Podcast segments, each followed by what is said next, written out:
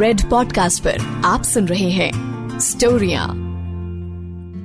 ਬੁੱਲੇ ਸ਼ਾਹ ਕਹਿੰਦੇ ਨੇ ਉਸ ਨਾਲ ਯਾਰੀ ਕਦੇ ਨਾ ਲਾਇਓ ਜਿਸ ਨੂੰ ਆਪਣੇ ਤੇ ਗਰੂਰ ਹੋਵੇ ਮਾਪਿਓ ਨੂੰ ਕਦੀ ਬੁਰਾ ਨਾ ਆਖਿਓ ਭਾਵੇਂ ਲੱਖ ਉਹਨਾਂ ਦਾ ਕਸੂਰ ਹੋਵੇ ਕਹਿੰਦੇ ਨੇ ਮਾੜੇ ਰਸਤੇ ਕਦੇ ਨਾ ਪਈਓ ਭਾਵੇਂ ਮੰਜ਼ਿਲ ਜਿੰਨਕ ਮਰਜ਼ੀ ਦੂਰ ਹੋਵੇ ਤੇ ਰਾਹ ਜਾਂਦੇ ਨੂੰ ਕਦੇ ਦਿਲ ਨਾ ਦਿਓ ਭਾਵੇਂ ਲੱਖ ਚਿਹਰੇ ਤੇ ਨੂਰ ਹੋਵੇ ਕਹਿੰਦੇ ਨੇ ਬੁੱਲਿਆ ਦਿਲ ਸਿਰਫ ਉੱਥੇ ਲਾਇਓ, ਜਿੱਥੇ ਯਾਰੀ ਨਿਭਾਉਣ ਦਾ ਦਸਤੂਰ ਹੋਵੇ।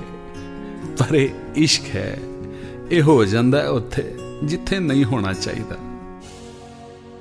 ਲੋਕੀ ਮੈਨੂੰ ਆ ਕੇ ਕਹਿੰਦੇ ਨੇ, ਮੇਰੀ ਹਾਈਟ ਐਕਚੁਅਲੀ 6 ਫੀਟ 1 ਇੰਚ ਹੈ ਤੇ ਮੇਰੇ ਵਾਲੀ ਛੋਟੀ ਹੈ ਥੋੜੀ ਹਾਈਟ ਚ 5 ਫੀਟ ਦੀ ਹੈ। ਮੈਨੂੰ ਆ ਕੇ ਕਹਿੰਦੇ ਨੇ, ਯਾਰ ਤੇਰੀ ਜੋੜੀ ਨਾ ਜੱਚਦੀ ਨਹੀਂ। ਮੈਂ ਉਹਨੂੰ ਕਿਹਾ ਸਰਸੋਂ ਦਾ ਸਾਗ ਤੇ ਮੱਕੇ ਦੀ ਰੋਟੀ। ਉਹ ਮੇਰਾ ਕੁੜਤਾ ਲੰਮਾ ਤੇ ਮੇਰੀ ਬੋਟੀ ਛੋਟੀ। ਮੈਂ ਹਾਂ ਰੋਕੀ ਤੁਹਾਡੇ ਨਾਲ ਤੇ ਰੈੱਡ ਪੋਡਕਾਸਟ ਦੇ ਵਿੱਚ ਅੱਜ ਜਿਹੜੀ ਸਟੋਰੀ ਲੈ ਕੇ ਆਇਆ, ਉਹਦਾ ਨਾਮ ਹੈ ਪਰਸੋਂ ਦਾ ਸਾਗ। ਸਹੀ ਸੁਣਿਆ ਤੁਸੀਂ, ਪਰਸੋਂ ਦਾ ਸਾਗ। ਜ਼ਿੰਦਗੀ ਦੇ ਵਿੱਚ ਜਿਹੜਾ ਧੋਖਾ ਹੁੰਦਾ ਹੈ ਨਾ, ਉਹ ਸਭ ਤੋਂ ਵੱਡਾ ਧੋਖਾ ਘਰ ਵਾਲਿਆਂ ਕੋਲੋਂ ਹੀ ਮਿਲਦਾ ਹੈ। ਬਚਪਨ ਤੋਂ ਲੈ ਕੇ ਜਵਾਨੀ ਤੱਕ ਘਰ ਵਾਲੇ ਕਹਿੰਦੇ ਰਹਿੰਦੇ ਨੇ, ਉਹ ਪੁੱਤਰ ਬਸ ਬੋਰਡ ਦੇ ਐਗਜ਼ਾਮ ਦੇ ਲੈ, ਫਿਰ ਜ਼ਿੰਦਗੀ 'ਚ ਆਰਾਮ ਹੀ ਆਰਾਮ।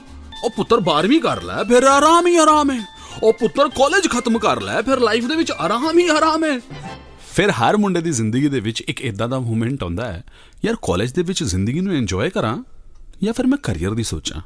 ਤੇ ਫਿਰ ਹੁੰਦੇ ਨੇ ਰਿਸ਼ਤੇਦਾਰ, ਜਿਨ੍ਹਾਂ ਨੂੰ ਰੱਬ ਨੇ ਉਂਗਲ ਤਾਂ ਦਿੱਤੀ ਆਪਣੇ ਨੱਕ ਦੇ ਵਿੱਚ ਕਰਨ ਲਈ, ਪਰ ਉਹ ਕਰਦੇ ਸਾਡੀ ਜ਼ਿੰਦਗੀ ਦੇ ਵਿੱਚ ਨਹੀਂ। ਆ ਕੇ ਕਹਿਣਗੇ? ਆ ਪੁੱਤਰ ਇੰਜੀਨੀਅਰਿੰਗ ਕਰ ਲਓ, ਬੜਾ ਸਕੋਪ ਹੈ ਇੰਜੀਨੀਅਰਿੰਗ ਦੇ ਵਿੱਚ। ਆ ਪੁੱਤਰ ਹੋਟਲ ਮੈਨੇਜਮੈਂਟ ਕਰ ਲਓ, ਬੜਾ ਸਕੋਪ ਹੈ ਇਹਨਾਂ ਦੇ ਵਿੱਚ। ਤੇ ਕਿਸੇ ਨੇ ਕਿਸੇ ਰਿਸ਼ਤੇਦਾਰ ਦੇ ਚੱਕਰਾਂ ਦੇ ਅੰਦਰ ਮੁੰਡਾ ਆ ਜਾਂਦਾ ਤੇ ਕੁਛ ਨਾ ਕੁਛ ਕਰ ਬੈਂਦਾ ਪ੍ਰਭਾਤ ਇਦਾਂ ਹੀ ਆਪਣੇ ਰਿਸ਼ਤੇਦਾਰਾਂ ਦੇ ਚੱਕਰਾਂ 'ਚ ਆਇਆ ਸੀਗਾ ਤੇ ਹੋਟਲ ਮੈਨੇਜਮੈਂਟ ਕਰਨ ਦਾ ਫੈਸਲਾ ਉਹਨੇ ਕਰ ਲਿਆ ਸੀਗਾ। ਬਹੁਤ ਸੋਚ ਸਮਝ ਕੇ ਉਹਨੇ ਫੈਸਲਾ ਲਿਆ ਸੀਗਾ। ਪਰ ਹੁੰਦਾ ਤੇ ਉਹੀ ਹੈ, ਜੋ ਹੋਣਾ ਹੁੰਦਾ। ਕੋਰਸ ਖਤਮ ਹੋਏ ਨੂੰ 2 ਸਾਲ ਹੋ ਗਏ ਸੀਗੇ। ਫਿਰ ਵੀ ਕਿਸੇ ਅੱਛੇ ਹੋਟਲ ਦੇ ਵਿੱਚ ਨੌਕਰੀ ਨਹੀਂ ਲੱਗੀ ਸੀਗੀ। ਛੋਟੇ-ਮੋਟੇ ਰੈਸਟੋਰੈਂਟ ਦੇ ਵਿੱਚ ਕੰਮ ਕਰਕੇ ਜਿਵੇਂ ਕਿਵੇਂ ਪ੍ਰਭਾਤ ਆਪਣਾ ਗੁਜ਼ਾਰਾ ਕਰ ਰਿਹਾ ਸੀਗਾ। ਤੇ ਉਹੀ ਰਿਸ਼ਤੇਦਾਰ ਜਿਨ੍ਹਾਂ ਨੇ ਹੋਟਲ ਮੈਨੇਜਮੈਂਟ ਕਰਨ ਦੀ ਸਲਾਹ ਦਿੱਤੀ ਸੀਗੀ, ਉਹੀ ਆ ਕੇ ਪ੍ਰਭਾਤ ਦੇ ਮਾਪਿਓ ਨੂੰ ਕਹਿੰਦੇ ਹੁੰਦੇ ਸੀਗੇ, ਆ ਮੁੰਡੇ ਨੂੰ ਨਾ ਕੁਝ ਹੋਰ ਕਰਾਉਣਾ ਚਾਹੀਦਾ ਸੀਗਾ। ਇਹ ਹੋਟਲ ਮੈਨੇਜਮੈਂਟ ਕਰਕੇ ਵੇਟਰ ਵੂਟਰ ਲੱਗਿਆ ਫਿਰਦਾ, ਇਹਦਾ ਕੀ ਫਾਇਦਾ ਹੈ? ਪਰ ਅੱਜ ਪ੍ਰਭਾਤ ਦੀ ਸਵੇਰ ਸੁਪਰਭਾਤ ਵਾਲੀ ਸੀਗੀ, ਕਿਉਂਕਿ ਅੱਜ ਉਹਨੇ ਇੱਕ ਵੱਡੇ ਹੋਟਲ ਦੇ ਵਿੱਚ ਇੰਟਰਵਿਊ ਦੇਣ ਜਾਣਾ ਸੀਗਾ। ਪ੍ਰਭਾਤ ਵੈਸੇ ਆਪਣੇ ਕੰਮ ਦੇ ਵਿੱਚ ਕਾਫੀ ਹੁਸ਼ਿਆਰ ਸੀਗਾ, ਪਰ ਅੱਜ ਤੱਕ ਕਿਸੇ ਵੀ ਇੰਟਰਵਿਊ ਦੇ ਵਿੱਚ ਇਸ ਕਰਕੇ ਸਿਲੈਕਟ ਨਹੀਂ ਹੋਇਆ ਸੀਗਾ, ਕਿਉਂਕਿ ਉਹਨੂੰ ਐਕਸਪੀਰੀਅੰਸ ਨਹੀਂ ਸੀਗਾ। ਉਹ ਬੰਦਾ ਪੁੱਛੇ, ਹੁਣ ਕੰਮ ਦੇਵੋਗੇ ਨਹੀਂ ਤੇ ਐਕਸਪੀਰੀਅੰਸ ਕਿੱਥੋਂ ਆਉਣਾ ਹੈ? ਹੈ? ਤੇ ਅੱਜ ਵੱਡੇ 5 ਸਟਾਰ ਹੋਟਲ ਦੇ ਵਿੱਚ 11 ਵਜੇ ਦਾ ਇੰਟਰਵਿਊ ਫਿਕਸ ਸੀਗਾ। ਤੇ ਪ੍ਰਭਾਤ, ਆਪਣੇ ਘਰ ਤੋਂ ਦੂਰ ਅੰਮ੍ਰਿਤਸਰ ਸ਼ਹਿਰ ਦੇ ਵਿੱਚ ਇਹ ਛੋਟੇ ਰੈਸਟੋਰੈਂਟ ਦੀ ਨੌਕਰੀ ਕਰਕੇ ਰਹਿੰਦਾ ਹੁੰਦਾ ਸੀਗਾ। ਤੇ ਤੁਹਾਨੂੰ ਤੇ ਪਤਾ ਹੀ ਹੈ, ਜਦ ਤੱਕ ਮੁੰਡੇ ਦੇ ਰੂਮ ਤੇ ਚਾਹ ਨੂੰ ਕਢਾਈ 'ਚ ਬਣਾਉਣ ਦੀ ਨੌਬਤ ਨਾ ਆ ਜਾਵੇ ਕਿਚਨ 'ਚ ਬਰਤਨ ਧੁਲਦੇ ਨਹੀਂ ਹੁੰਦੇ।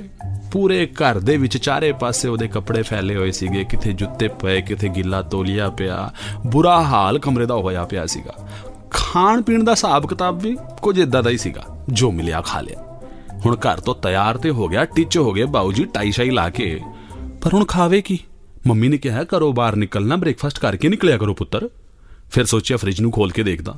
ਉਹਨੇ ਫ੍ਰਿਜ ਨੂੰ ਖੋਲਿਆ ਤੇ ਫ੍ਰਿਜ ਦੇ ਵਿੱਚ ਪਿਆ ਸੀਗਾ ਪਰਸੋਂ ਦਾ ਸਾਗ ਤੇ ਨਾਲੇ ਪੁਲਾਵ। ਉਹਨੇ ਕਿਹਾ ਕਿ ਹੋਰ ਕੁਝ ਕੀ ਬਣਾਣਾ ਚੱਲ ਮੈਂ ਇਹੀ ਖਾ ਲੈਣਾ ਤੇ ਪਰਸੋਂ ਦਾ ਸਾਗ ਖਾ ਕੇ ਆਪਣੇ ਸਕੂਟਰ ਦੀ ਕਿੱਕ ਮਾਰ ਕੇ, ਉਹੀ ਸਕੂਟਰ ਜਿਹਦੇ ਪਿੱਛੇ ਸਟੈਪਣੀ ਤੇ ਬਨੀਆਨ ਵਾਲਾ ਐਡ ਸੀਗਾ, ਉਹਨੂੰ ਚੱਕ ਕੇ, ਹੋ ਗਿਆ ਸਕੂਟਰ ਕਦੇ ਦਾ ਤੇ ਕਦੇ ਵੀ, ਕਦੇ ਦਾ ਤੇ ਕਦੇ ਵੀ ਖਲੋਤਾ ਟਰੱਕ ਚੱਲ ਪਿੱਛੇ, ਆਉਂਦੀ ਸਾਈਕਲ ਚੱਲ ਪਿੱਛੇ, ਸਕੂਟਰ ਮੇਰਾ ਕਦੇ ਦਾ ਤੇ ਕਦੇ ਵੀ, ਕਦੇ ਦਾ ਤੇ ਕਦੇ ਵੀ। ਇਹ ਉਹ ਸਕੂਟਰ ਸੀਗਾ, ਜਿਹਦਾ ਹੌਰਨ ਛੱਡ ਕੇ ਬਾਕੀ ਸਭ ਕੁਝ ਵੱਜਦਾ ਸੀਗਾ। Hotel Prezzo Plaza. ਨਵਾਂ ਬਣਿਆ ਸੀਗਾ ਤੇ ਸ਼ਹਿਰ ਤੋਂ ਦੂਰ ਵੀ ਸੀਗਾ ਤੇ ਉੱਥੇ ਤੱਕ ਜਾਣ ਦਾ ਰਸਤਾ ਵੀ ਨਵਾਂ ਸੀਗਾ। ਕੰਸਟਰਕਸ਼ਨ ਉਸ ਰੋਡ ਦੀ ਪੇਪਰਾਂ ਦੇ ਵਿੱਚ ਪੂਰੀ ਹੋ ਚੁੱਕੀ ਸੀਗੀ, ਪਰ ਸੜਕ ਤੇ ਹੋਣੀ ਬਾਕੀ ਸੀਗੀ। ਉਸ ਸੜਕ ਤੇ ਸਕੂਟਰ ਕਦੇ ਦਾ ਤੇ ਕਦੇ ਵੀ ਚੱਲ ਰਿਹਾ ਸੀਗਾ। ਤੇ ਉਸ ਖਰਾਬ ਸੁਨਸਾਨ ਸੜਕ ਤੇ ਪ੍ਰਭਾਤ ਨੂੰ ਇੱਕ ਕੁੜੀ ਨਜ਼ਰ ਆਈ।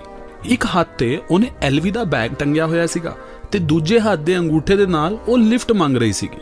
ਪਰ ਪ੍ਰਭਾਤ ਨੂੰ ਤੇ ਇੰਟਰਵਿਊ ਤੇ ਪਹੁੰਚਣ ਦੀ ਬਹੁਤ ਕਾਲੀ ਸੀ ਇਸ ਕਰਕੇ ਉਹਨੇ ਉਸ ਅੰਗੂਠੇ ਨੂੰ ਅਣਦੇਖਾ ਕਰ ਦਿੱਤਾ ਤੇ ਫੁੱਲ ਸਪੀਡ ਦੇ ਨਾਲ ਉਹਦੇ ਸਾਹਮਣੇ ਤੋਂ ਨਿਕਲ ਗਿਆ। ਕੁੜੀ ਨੇ ਹੂ ਕਰਕੇ ਸੜਕ ਤੇ ਆਪਣਾ ਪੈਰ ਪਟਕਿਆ। ਇੰਨੀ ਦੇਰ ਦੇ ਵਿੱਚ ਸੜਕ ਤੇ ਬ੍ਰੇਕ ਲੱਗਣ ਦੀ ਆਵਾਜ਼ ਆਈ। ਪ੍ਰਭਾਤ ਨੇ ਮੁੜ ਕੇ ਦੇਖਿਆ, ਕੁੜੀ ਗੱਡੀ ਦੇ ਨਾਲ ਖੜੀ ਸੀ ਸ਼ਾਇਦ ਗੱਡੀ 'ਚ ਕੋਈ ਪ੍ਰੋਬਲਮ ਹੋਣੀ ਹੈ। ਇਸ ਸੁਨਸਾਨ ਰਾਹ ਤੇ ਕੌਣ ਇਹਦੀ ਹੈਲਪ ਕਰੇਗਾ?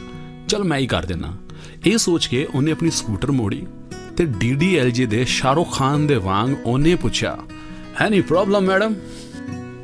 ਨਾ, ਮੈਂ ਤਾਂ ਸ਼ੌਂਕ ਨਾਲ ਇੱਥੇ ਗਰਮੀ ਦੇ ਵਿੱਚ ਟੁੱਟੀ ਸੜਕ ਤੇ ਖੜੀ ਆ। ਇਟਸ ਓਬਵੀਓ ਉਹ ਕੁੜੀਆਂ ਨਹੀਂ ਹੁੰਦੀਆਂ, ਜਿਨ੍ਹਾਂ ਨੂੰ ਮਗਰਮੱਛ ਵੀ ਲਕੋਸਟੇ ਲੱਗਦਾ ਹੈ। ਉਹੀ ਕੁੜੀ ਸੀਗੀ। ਤੇ ਮੁੰਡਾ ਸਮਝਦਾਰ ਉਹੀ ਹੁੰਦਾ ਹੈ, ਜਿਹੜਾ ਕੁੜੀ ਦੇ ਸਾਹਮਣੇ ਫਟਾਫਟ ਸੌਰੀ ਬੋਲ ਦੇਵੇ। ਪ੍ਰਭਾਤ ਨੇ ਕਿਹਾ ਸੌਰੀ ਮੈਡਮ, ਮੈਂ ਤਾਂ ਬਸ ਪੁੱਛ ਰਿਹਾ ਸੀਗਾ, ਜੇ ਕੋਈ ਹੈਲਪ ਚਾਹੀਦੀ ਆ ਤਾਂ ਦੱਸੋ। ਕੁੜੀ ਨੇ ਕਿਹਾ can you drop me to Prezzo Plaza ਮੈਂ ਉੱਥੇ ਜਾਣਾ ਹੈ। ਅੱਗੋਂ ਪ੍ਰਭਾਤ ਨੇ ਚਹਿਕਦੇ ਹੋਏ ਕਿਹਾ "ਆਹ, ਜੀ ਜੀ ਸ਼ੋਰ ਮੈਂ ਉੱਥੇ ਹੀ ਜਾ ਰਿਹਾ। ਮੈਂ ਤੁਹਾਨੂੰ ਡ੍ਰੌਪ ਕਰ ਦਿਆਂਗਾ ਨੋ ਪ੍ਰੋਬਲਮ ਐਟ ਆਲ ਬਹਿ ਜਾਓ ਮੇਰੇ ਸਕੂਟਰ ਤੇ। ਇੰਨੇ ਚ ਪ੍ਰਭਾਤ ਨੇ ਸਕੂਟਰ ਦੀ ਸੀਟ ਦੇ ਥੱਲੇੋਂ ਕੱਢਿਆ ਇੱਕ ਫਟਿਆ ਹੋਇਆ ਕੱਪੜਾ। ਉਹਦੇ ਨਾਲ ਸੀਟ ਨੂੰ ਸਾਫ਼ ਕੀਤਾ। ਕੁੜੀ ਨੇ ਸਕਰਟ ਤੇ ਸ਼ਰਟ ਪਾਈ ਹੋਈ ਸੀਗੀ ਤੇ ਉਹ ਛਾਲ ਮਾਰ ਕੇ ਜਦ ਸਕੂਟਰ ਤੇ ਬਹਿਣ ਲੱਗੀ ਨਾ ਉਹਦੀ ਜਿਹੜੀ ਪੋਨੀ ਹੁੰਦੀ ਹੈ ਉਹ ਹਵਾ 'ਚ ਲਹਿਰ ਗਈ। ਪ੍ਰਭਾਤ ਦੇ ਜੀ ਨੂੰ ਇਦਾਂ ਲੱਗਿਆ ਜਿਵੇਂ ਕੋਈ ਉਹਦੇ ਕਾਲਜੇ ਨੂੰ ਡੰਗ ਮਾਰ ਗਈ। ਇਸੇ ਗੱਲ ਤੇ ਅਰਜ਼ ਕੀਤਾ ਹੈ ਜ਼ਰਾ ਗੌਰ ਫਰਮਾਇਓ। ਹਵਾ ਨਾਲ ਗੱਲ ਕਰਦਾ ਮੈਂ ਅੱਜ। ਹਵਾ ਨਾਲ ਗੱਲ ਕਰਦਾ ਮੈਂ ਅੱਜ ਆ ਕੇ ਤੂੰ ਮੇਰੇ ਸੀਨੇ ਵਿੱਚ ਵੱਜ। ਆ ਕੇ ਤੂੰ ਮੇਰੀ ਹਿੱਕ ਨਾਲ ਵੱਜ। ਸਕੂਟਰ ਤੇ ਬੈਠੀ ਤੂੰ ਮੇਰੇ, ਸਕੂਟਰ ਤੇ ਬੈਠੀ ਤੂੰ ਮੇਰੇ, ਇਹ ਸੁਪਨਾ ਹੈ ਜਾਂ ਇਹ ਹੈ ਸੱਚ? ਤੇ ਪ੍ਰਭਾਤ ਨੇ ਤੀਜੀ ਕਿੱਕ ਦੇ ਵਿੱਚ ਸਕੂਟਰ ਨੂੰ ਸਟਾਰਟ ਕੀਤਾ। ਸਹੀ ਸੁਣਿਆ ਤੁਸੀਂ, ਤੀਜੀ, ਪੁਰਾਣਾ ਸੀਗਾ ਸਕੂਟਰ। ਤੇ ਰਸਤੇ 'ਚ ਕੁੜੀ ਨੇ ਪੁੱਛਿਆ ਤੁਹਾਨੂੰ ਹੋਟਲ 'ਚ ਕੀ ਕੰਮ ਆ? ਮੇਰਾ ਜੌਬ ਇੰਟਰਵਿਊ ਹੈ ਮੈਨੇਜਮੈਂਟ ਟ੍ਰੇਨੀ ਦਾ ਪ੍ਰਭਾਤ ਨੇ ਜਵਾਬ ਦਿੱਤਾ। ਅੱਛਾ ਮੈਂ ਵੀ ਉੱਥੇ ਹੀ ਕੰਮ ਕਰਦੀ ਆ ਮਾਈਸੈਲਫ ਨੇਹਾ। ਤੁਸੀਂ ਹੋਟਲ 'ਚ ਕਿਸ ਪੋਜੀਸ਼ਨ ਤੇ ਕੰਮ ਕਰਦੇ ਹੋ? ਉਮੀਦ ਭਰੀ ਆਵਾਜ਼ 'ਚ ਪ੍ਰਭਾਤ ਨੇ ਪੁੱਛਿਆ ਕਿ ਕਿਤੇ ਕੋਈ ਜੁਗਾੜ ਹੀ ਲਾ ਦੇਵੇ ਨੌਕਰੀ ਦਵਾ ਦੇਵੇ। ਨੇਹਾ ਨੇ ਕਿਹਾ "ਅ, ਮੈਂ ਉੱਥੇ ਐਚਆਰ ਹਾਂ। ਓਹ ਐਚਆਰ ਉਹ ਜਿਹੜੇ ਰੰਗੋਲੀ ਬਣਾਉਂਦੇ ਨੇ ਆਫਿਸ ਦੇ ਵਿੱਚ। ਤੇ ਕੁੜੀ ਨੇ ਇਹ ਸੁਣਿਆ ਤੇ ਕਿਹਾ ਹੁਣ ਨਾ ਤੂੰ ਜੋਬ ਨੂੰ ਛੱਡ ਤੂੰ ਸਟੈਂਡ ਅਪ ਕਾਮੇਡੀ ਹੀ ਟਰਾਈ ਕਰ। ਪਰ ਬਾਤ ਸਿੱਖ ਚੁੱਕਿਆ ਸੀਗਾ। ਸੌਰੀ ਮੈਡਮ ਮੈਂ ਤਾਂ ਸਿਰਫ ਮਜ਼ਾਕ ਕਰ ਰਿਹਾ ਸੀਗਾ। ਕਹਿਣਾ ਠੀਕ ਨਹੀਂ ਲੱਗਦਾ ਪਰ ਜੇ ਤੁਸੀਂ ਮੇਰੀ ਕੁਝ ਹੈਲਪ ਕਰ ਦਿੰਦੇ ਤਾਂ ਤੇ ਨੇਹਾ ਨੇ ਹੋਰ ਗੁੱਸੇ 'ਚ ਕਿਹਾ ਤੂੰ ਮੇਰੇ ਕੋਲੋਂ ਫੇਵਰ ਮੰਗ ਰਿਹਾ ਹੈ।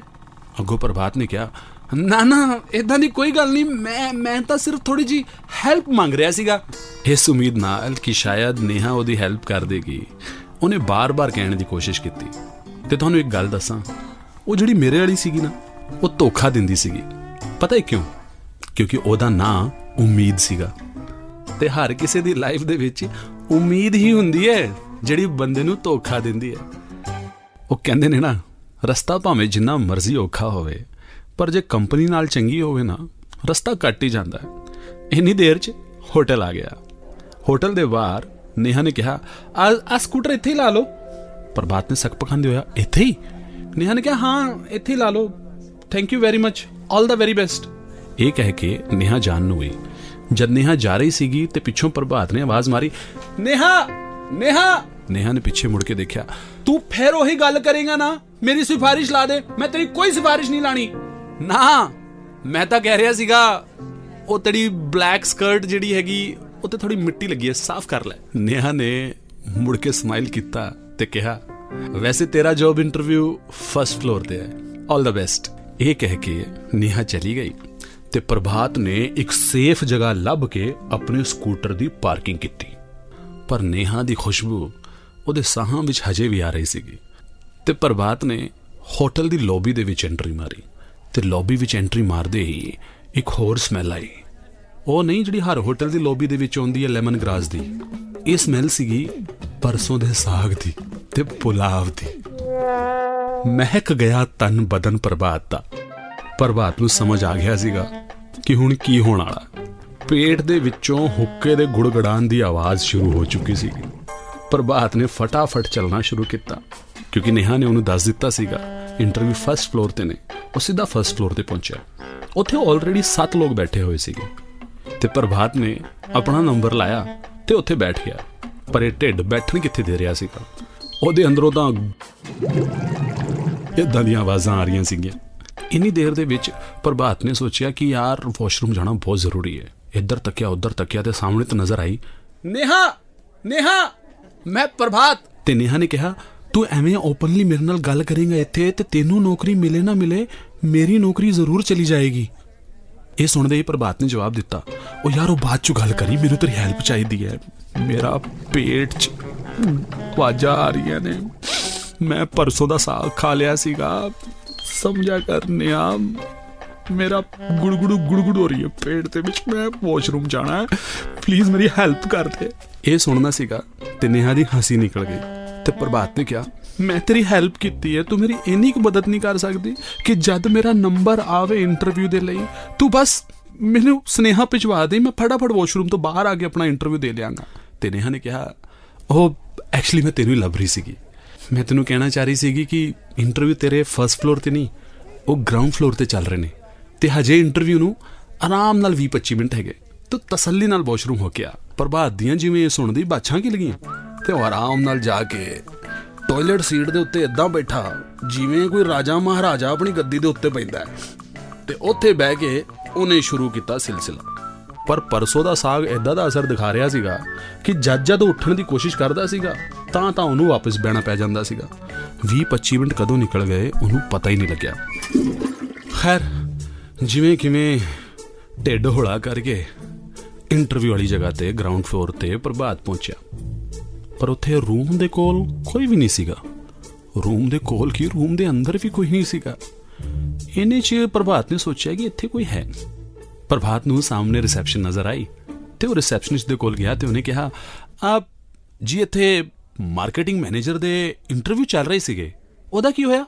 ਰਿਸੈਪਸ਼ਨਿਸਟ ਨੇ ਜਵਾਬ ਦਿੱਤਾ, ਸਰ, ਉਹ ਤਾਂ ਫਸਟ ਫਲੋਰ ਤੇ ਚੱਲ ਰਹੇ ਸੀਗੇ, ਪਰ ਉਹ ਤਾਂ ਕਦੋਂ ਦੇ ਖਤਮ ਹੋ ਗਏ? ਉੱਥੇ ਤਾਂ ਸਿਲੈਕਸ਼ਨ ਵੀ ਹੋ ਚੁੱਕਿਆ ਤੁਸੀਂ ਉਸ ਇੰਟਰਵਿਊ ਲਈ ਆਏ ਸੀਗੇ? ਕੀ? ਉਹ ਇੰਟਰਵਿਊ ਫਸਟ ਫਲੋਰ ਤੇ ਚੱਲ ਰਹੀ ਸੀਗੇ। ਖਤਮ ਵੀ ਹੋ ਚੁੱਕੇ ਨੇ। ਤੁਹਾਨੂੰ ਕੁਝ ਗਲਤਫਹਿਮੀ ਹੋਈ ਹੈ। ਤੁਸੀਂ ਮੈਨੂੰ ਨੇਹਾ ਨਾਲ ਮਿਲਵਾਓ। ਅੱਗੋਂ ਰਿਸੈਪਸ਼ਨਿਸਟ ਨੇ ਜਵਾਬ ਦਿੱਤਾ, ਨੇਹਾ ਨੇਹਾ ਕੌਣ ਸਰ ਪ੍ਰਭਾਤ ਨੇ ਕਿਹਾ, ਉਹ ਤੁਹਾਡੀ ਐਚਆਰ ਹੋਰ ਕੌਣ? ਕਦੋਂ ਤੋਂ ਕੰਮ ਕਰਦੀ ਹੈ ਤੂੰ ਇੱਥੇ? ਅੱਗੋਂ ਰਿਸੈਪਸ਼ਨਿਸਟ ਦੀ ਵੀ ਆਕੜ ਘੱਟ ਨਹੀਂ ਸੀਗੀ। ਉਹਨੇ ਕਿਹਾ ਸਰ ਤਮੀਜ਼ ਨਾਲ ਗੱਲ ਕਰੋ। ਮੈਨੂੰ ਨਾ ਇੱਥੇ ਕੰਮ ਕਰਦੇ ਹੋਏ 5 ਸਾਲ ਹੋ ਚੁੱਕੇ ਨੇ ਤੇ ਸਾਡੇ ਐਚਆਰ ਡਿਪਾਰਟਮੈਂਟ ਦੇ ਵਿੱਚ ਕੋਈ ਨੇਹਾ ਨਹੀਂ ਹੈਗੀ।